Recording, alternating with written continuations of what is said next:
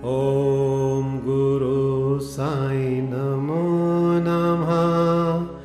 ॐ गुरु साई नमो नमः। ॐ गुरु साई नमो नमः। ॐ गुरु साई नमो नमः। ओम श्री अनंत कोटि ब्रह्मांड नायक राजाधिराज, योगीराज, पार ब्रह्म, श्री सच्चिदानंद समर सदगुरु साईनाथ महाराज की जय हो। प्रिय भाई बहनों आज का अध्याय दूसरा। मैं बाबा से प्रार्थना करता हूँ। बाबा, यह अध्याय सभी के चित्त में उतरे। जो लोग असमर्थ हैं पढ़ने में, उन्हें इस अध्याय से लाभ हो और इसका वो पुण्य लाभ कमाए। आइए, आज का अध्याय दो। ग्रंथ लेखन का ध्येय कार्यारंभ में असमर्थता और साहस गर्मा गर्म बहस, अर्थपूर्ण उपाधि, हेमाडपंत गुरु की आवश्यकता। गत अध्याय में ग्रंथकार ने अपने मौलिक ग्रंथ श्री साई सचरित्र मराठी भाषा में उन कारणों पर प्रकाश डाला था जिनके द्वारा उन्हें ग्रंथ रचना के कार्य को आरंभ करने की प्रेरणा मिली। अब वे ग्रंथ पठन के योग्य अधिकारियों तथा अन्य विषयों का इस अध्याय में विवेचन करते हैं। ग्रंथ लेखन का हेतु किस प्रकार विषुचिका यानी हैजा के रोग के प्रकोप को आटा पिसवा कर तथा उसको ग्राम के बाहर फेंकवा कर रोका तथा उसको उन्मूलन किया? बाबा की इस लीला का प्रथम अध्याय में वर्णन किया जा चुका है। मैंने और भी लीलाएँ सुनी, जिनसे मेरे हृदय को अति आनंद हुआ और यही आनंद का स्रोत काव्य रूप में प्रकट हुआ। मैंने ये भी सोचा कि इस महान आश्चर्यजनक लीलाओं का वर्णन बाबा के भक्तों के लिए मनोरंजक एवं शिक्षाप्रद सिद्ध होगा, तथा उनके पाप समूल नष्ट हो जाएँगे।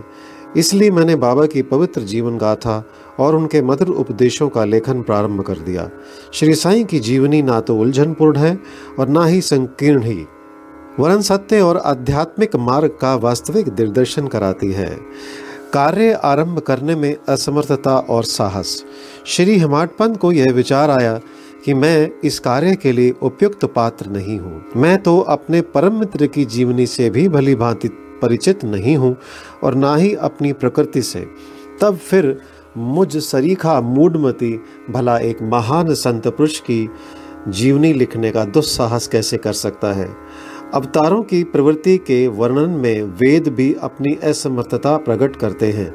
किसी संत का चरित्र समझने के लिए स्वयं को पहले संत होना नितांत आवश्यक है। फिर मैं तो उनका गुणगान करने के सर्वथा अयोग्य ही हूँ। संत की जीवनी लिखने में एक महान साहस की आवश्यकता है और कहीं ऐसा ना हो कि चार लोगों के समक्ष हास्य का पात्र बनना पड़े। इसलिए श्री साईं बाबा की कृपा प्राप्त करने के लिए मैं ईश्वर से प्रार्थना करने लगा। महाराष्ट्र के संत श्रेष्ठ श्री ज्ञानेश्वर महाराज का कथन है कि संत चरित्र के रचयिता से परमात्मा अति प्रसन्न होता है। तुलसीदास जी ने भी कहा है कि साधु चरित शुभ सरिस कपासु, निरस विशद गुणमय फल जासु जो सही दुख पर छिद्र द्रोवा, वंदनीय जे ही जग जस पावा। भक्तों को भी संतों की सेवा करने की इच्छा बनी रहती है। संतों की कार्य पूर्ण करा लेने की प्रणाली भी विचित्र ही है। यथार्थ प्रेरणा तो संत ही किया करते हैं। भक्त तो निमित्त मात्र या कहिए कि कार्यपूर्ति के लिए एक यंत्र मात्र है। उदाहरणार्थ, शक संख्या सत्रह सौ में कही कवि महीपति को संत चरित्र लेखन की प्रेरणा हुई। ईश्वर ने संतों में अंत प्रेरणा पैदा की और कार्य पूर्ण हो गया। इसी प्रकार शक संख्या अठारह सौ में श्री दास गुण की सेवा स्वीकार हुई। महीपति ने चार काव्य रचे, भक्त विजय, संत विजय, भक्त लीलामृत और संत लीलामृत। और दासगुण ने केवल दो भक्त लीलामृत और संत कथामृत जिसमें आधुनिक संतों के चरित्र का वर्णन है। भक्त लीलामृत के अध्याय इकतीस बत्तीस और तैतीस तथा संत कथामृत के सत्तावनवें अध्याय में श्री साईं बाबा की मधुर जीवनी तथा अमूल्य उपदेशों का वर्णन सुंदर एवं रोचक ढंग से किया गया है। इनका उद्धरण श्री साइनीला पत्रिका के अंक 11, 12 और 17 में दिया गया है। पाठकों से इनके पठन का अनुरोध है। इस, इसी प्रकार श्री साईं बाबा की अद्भुत लीलाओं का वर्णन एक बहुत सुंदर छोटी सी पुस्तिका श्री साईनाथ भजनमाला में किया गया है। इसकी रचना बांद्रा की श्रीमती सावित्रीबाई रघुनाथ तेंदुलकर ने की है। श्री दासगणु महाराज ने भी श्री साईं बाबा पर कई मधुर कविताएँ, कविताओं की रचना की है। एक और भक्त अमिदास भवानी मेहता ने भी बाबा की कुछ कथाओं को गुजराती में प्रकाशित किया है। साईं प्रभा नामक पत्रिका में भी कुछ लीलाएँ शिरडी के दक्षिणा भिक्षा संस्थान द्वारा प्रकाशित की गई हैं। अब प्रश्न ये उठता है कि जब श्री साईनाथ महाराज के जीवन पर प्रकाश डालने वाला इतना साहित्य उपलब्ध है, फिर और एक ग्रंथ साई सचरित रचने की आवश्यकता ही कहाँ पैदा होती है? इसका उत्तर केवल यही है कि श्री साई बाबा की जीवनी सागर के सदृश अगाध, विस्तृत और अथाह है। यदि उसमें गहरे गोते लगाए जाएँ तो ज्ञान एवं भक्ति रूपी अमूल्य रत्नों की सहज ही प्राप्ति हो सकती है। जिनसे मुमुक्षुओं को बहुत लाभ होगा। श्री साईं बाबा की जीवनी, उनके दृष्टांत एवं उपदेश महान आश्चर्य से परिपूर्ण है। दुख और दुर्भाग्यग्रस्त मानवों को इनसे शांति और सुख प्राप्त होगा, तथा लोक व परलोक में श्रेयस की प्राप्ति होगी। यदि श्री साई बाबा के उपदेशों का, जो कि वैदिक शिक्षा के समान ही मनोरंजक और शिक्षाप्रद है ध्यान पूर्वक श्रवण एवं मनन किया जाए तो भक्तों को अपने मनवांछित फल की प्राप्ति हो जाएगी। अर्थात ब्रह्म से अभिन्नता, अष्टांग योग की सिद्धि और समाधि, आनंद आदि की प्राप्ति सरलता से हो जाएगी। यह सोचकर ही मैंने चरित्र कथाओं को संकलित करना प्रारंभ कर दिया। साथ ही यह विचार भी आया कि मेरे लिए सबसे उत्तम साधना भी केवल यही है, जो भोले भाले प्राणी श्री साईं बाबा के दर्शनों से अपने नेत्र सफल करने के सौभाग्य से वंचित रहे हैं, उन्हें यह चरित्र अति आनंददायक प्रतीत होगा। अंत मैंने भी अपना अहंकार उनके श्री चरणों में न्योछावर कर दिया। मैंने सोचा कि अब मेरा पथ अति सुगम हो गया है और बाबा मुझे इहलोक और परलोक में सुखी बना देंगे। मैं स्वयं बाबा की आज्ञा प्राप्त करने का साहस नहीं कर सकता था। अतः मैंने श्री माधव राव उपनाम श्यामा से, जो कि बाबा के अंतरंग भक्तों में से थे, इस हेतु प्रार्थना की। उन्होंने इस कार्य के निमित्त श्री साईं बाबा से विनम्र शब्दों में इस प्रकार प्रार्थना की ये अन्ना साहेब आपकी जीवनी लिखने के लिए अति उत्सुक हैं, परंतु आप कृपया ऐसा ना कहना कि मैं मैं तो एक फ़कीर हूँ। तथा मेरी जीवनी लिखने की आवश्यकता ही क्या है? आपकी केवल कृपा और अनुमति से ही ये लिख सकेंगे, अथवा आपके श्री चरणों का पुण्य प्राप्त, प्रताप ही इस कार्य को सफल बना देगा। आपकी अनुमति तथा आशीर्वाद के अभाव में कोई भी कार्य यशस्वी नहीं हो सकता। यह प्रार्थना सुनकर बाबा को दया आ गई। उन्हें आश्वासन और उदी देकर अपना वरद हस्त मेरे मस्तक पर रखा और कहने लगे इन्हें जीवनी और दृष्टांतों को एकत्रित कर लिपिबद्ध करने दो। मैं इनकी सहायता करूँगा। मैं स्वयं ही अपनी जीवनी लिखकर भक्तों की इच्छा पूर्ण करूँगा। परंतु इनको अपना अहम त्याग कर मेरी शरण में आना चाहिए। जो अपने जीवन में इस प्रकार आचरण करता है, उसकी मैं अत्यधिक सहायता करता हूँ। मेरी जीवन कथाओं की बात तो सहज है। मैं तो इन्हें घर बैठे अनेक प्रकार से सहायता पहुँचाता हूँ। जब इनका अहम पूर्णता नष्ट हो जाएगा और खोजने पर लेश मात्र भी ना मिलेगा, तब मैं इनके अंत्यकरण में प्रकट होकर स्वयं ही अपनी जीवन लिखूँगा। मेरे चरित्र और उपदेशों के स्वर्ण मात्र से ही भक्तों के हृदय में श्रद्धा जागृत होकर सरलतापूर्वक आत्म अनुभूति एवं परमानंद की प्राप्ति हो जाएगी। ग्रंथ में अपने मत का प्रतिपादन और दूसरों का खंडन तथा अन्य किसी विषय के पक्ष या विपक्ष में व्यर्थ के वाद विवाद की कुचेष्टा नहीं होनी चाहिए। अर्थपूर्ण उपाधि हेमाड पंथ वाद विवाद शब्दों से हमको स्मरण हो आया है कि अपने पाठकों को वचन दिया है कि हेमाड पंथ उपाधि किस प्रकार प्राप्त हुई, इसका वर्णन करूँगा। अब मैं उसका वर्णन करता हूँ। श्री काका साहेब दीक्षित व नाना साहब चांदोरकर मेरे अति घनिष्ठ मित्रों में से थे। उन्होंने मुझे शिरडी जाकर श्री साईं बाबा के दर्शनों का लाभ उठाने का अनुरोध किया। मैंने उन्हें वचन दिया, परंतु कुछ बाधा आ जाने के कारण मेरी शिरडी यात्रा स्थगित हो गई।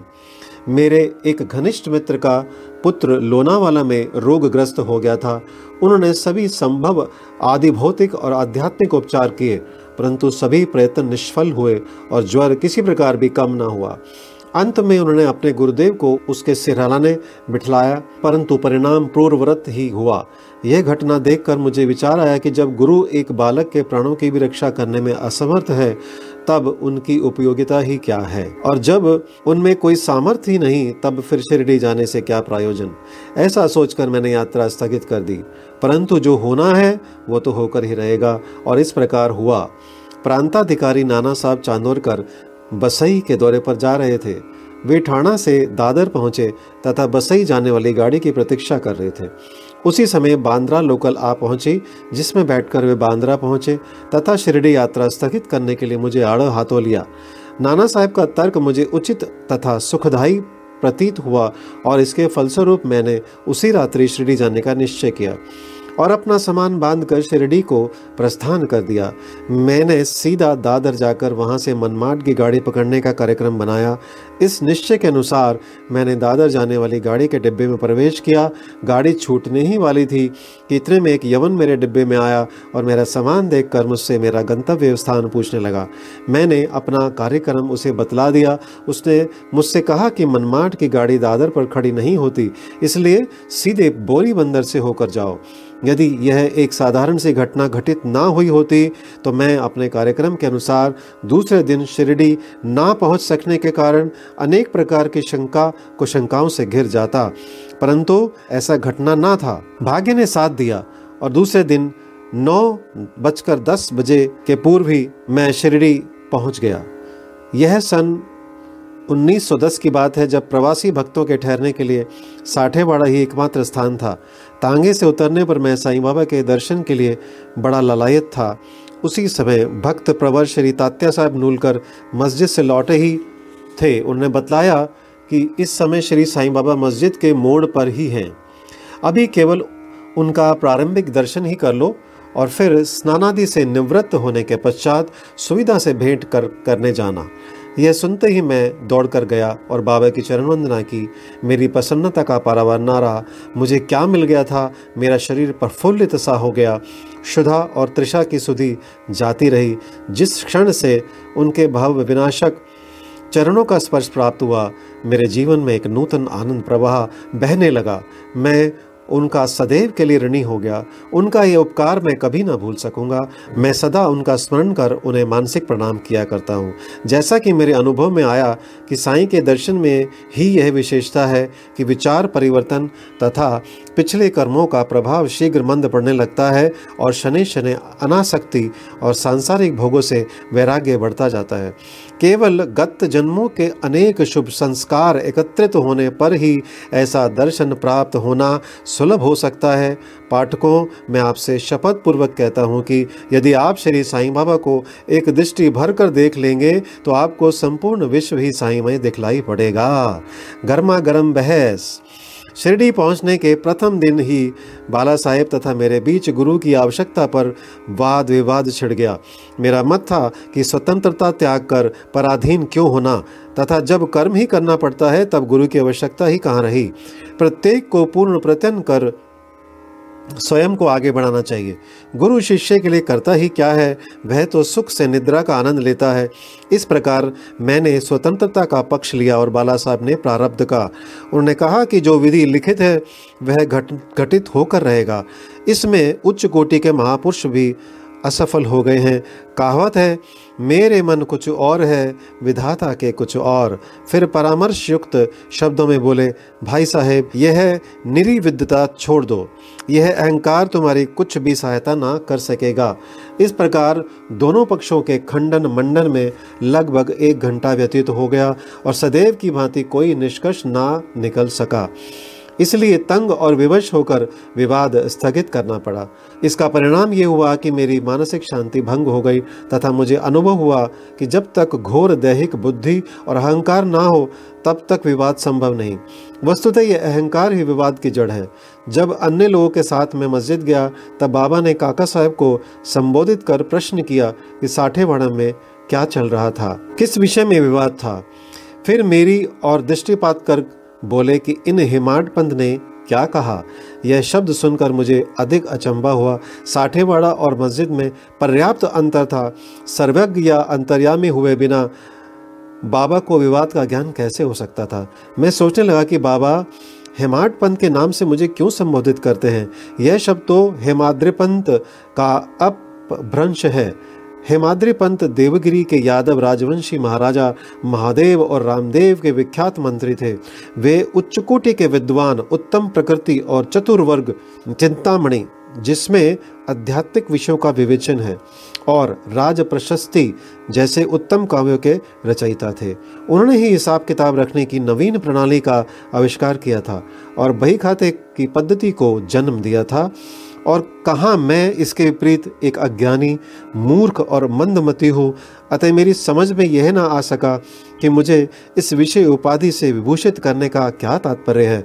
गहन विचार करने पर मैं इस निष्कर्ष पर पहुँचा कि कहीं मेरे अहंकार को चूर्ण करने के लिए ही तो बाबा ने इस अस्त्र का प्रयोग नहीं किया है, ताकि मैं भविष्य में सदैव के लिए निराभिमानी एवं विमम विनम्र हो जाऊँ, अथवा कहीं यह मेरे वाक चातुर्य के उपलक्ष्य में मेरी प्रशंसा तो नहीं है। भविष्य पर दृष्टिपात करने से प्रतीत होता है, बाबा के द्वारा हिमाट पंथ की उपाधि से विभूषित करना कितना अर्थपूर्ण और भविष्य गोचर था। सर्वविदित है कि कलांतर में दाबोलकर ने श्री साईं बाबा संस्थान का प्रबंध कितने सुचारू एवं विद्वतापूर्ण ढंग से किया था। हिसाब किताब आदि कितने उत्तम प्रकार से रखे तथा साथ ही साथ महाकाव्य, साई सचरित्र की रचना भी की। इस ग्रंथ में महत्वपूर्ण और आध्यात्मिक विषयों जैसे ज्ञान, भक्ति, वैराग्य, शरणागति व आत्मनिवेदन आदि का समावेश है, गुरु की आवश्यकता। इस विषय में बाबा ने क्या उद्गार प्रकट किए? इस पर हेमाट पंत द्वारा लिखित कोई लेख या स्मृति पत्र प्राप्त नहीं है, परंतु काका साहेब दीक्षित ने इस विषय पर उनके लेख प्रकाशित किए हैं। बाबा से भेंट करने के दिन, दूसरे दिन हेमाट पंत और काका साहब ने मस्जिद में जाकर घर लौटने की अनुमति मांगी। बाबा ने स्वीकृति दे दी। किसी ने प्रश्न किया, बाबा, कहाँ जाएँ? उत्तर मिला, ऊपर जाओ। प्रश्न, मार्ग कैसा है? बाबा ने कहा, अनेक पंथ हैं। यहाँ से भी एक मार्ग है, परंतु यह मार्ग दुर्गम है तथा सिंह और भेड़िए भी मिलते हैं। काका साहेब, यदि पथ प्रदर्शक भी साथ हो तो? तब बाबा ने कहा, तब कोई कष्ट ना होगा। पथ प्रदर्शक तुम्हारी सिंह, भेड़िए और खंदकों से रक्षा कर तुम्हें सीधे निर्दिष्ट स्थान पर पहुँचा देगा।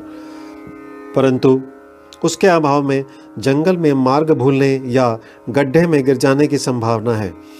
दाभोलकर भी उपयुक्त प्रसंग के अवसर पर वहाँ उपस्थित थे।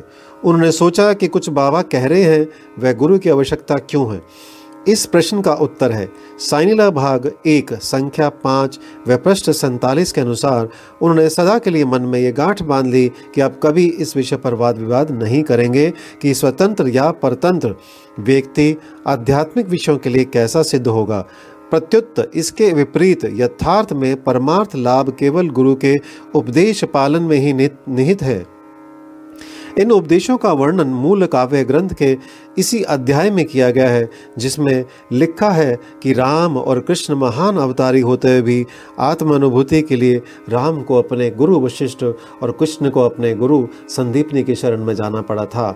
इस मार्ग में उन्नति प्राप्त करने के लिए केवल श्रद्धा और धैर्य, ये ही दो गुण सहायक हैं। श्री सद्गुरु साईनाथ परणमस्तु शुभम भवतु।